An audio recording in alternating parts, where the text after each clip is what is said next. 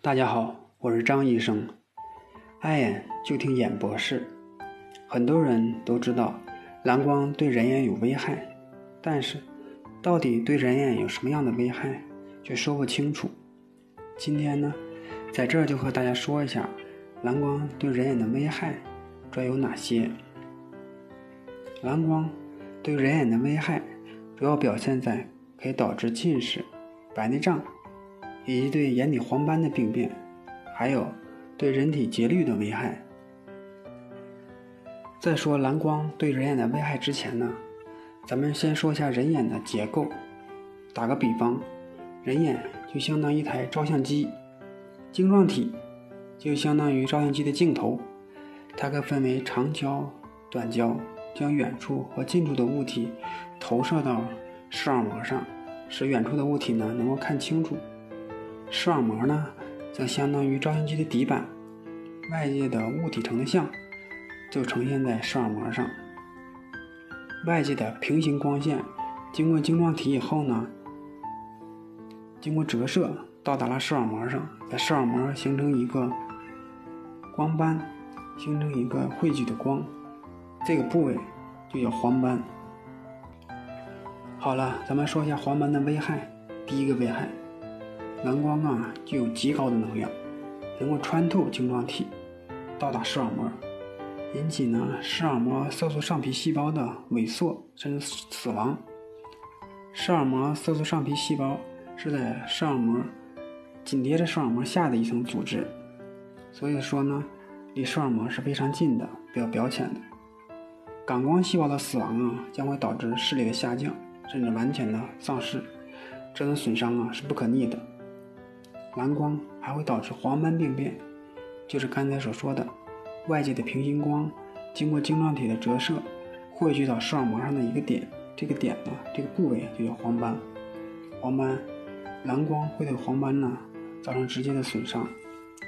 人眼中的晶状体会吸收部分蓝光，渐渐使晶状体变得浑浊，形成了白内障。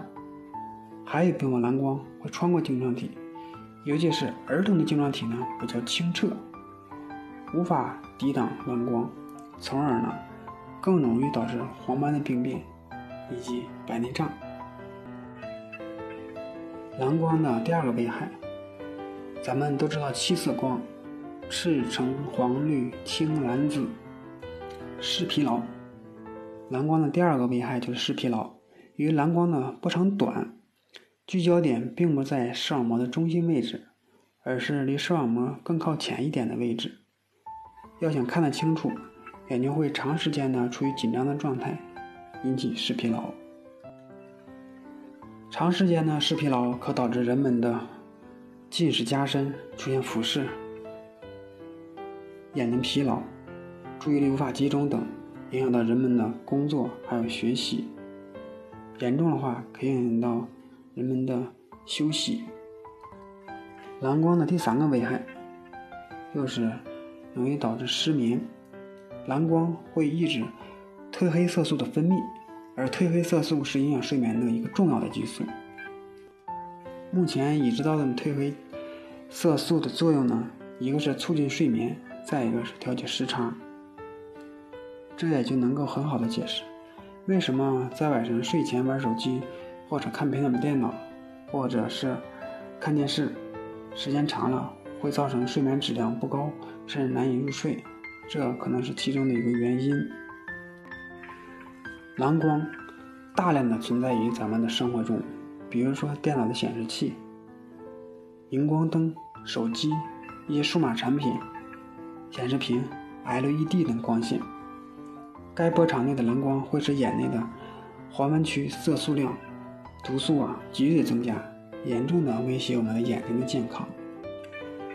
我们日常接触到的有害蓝光，主要来源为 LED 液晶的显示屏。由于背光需要白色的效果，所以呢，由于蓝光 LED 是一个主要硬件，因此这种白光中的蓝光光光谱就拥有一个高峰，从而形成了我们所说的有害蓝光伤眼的问题。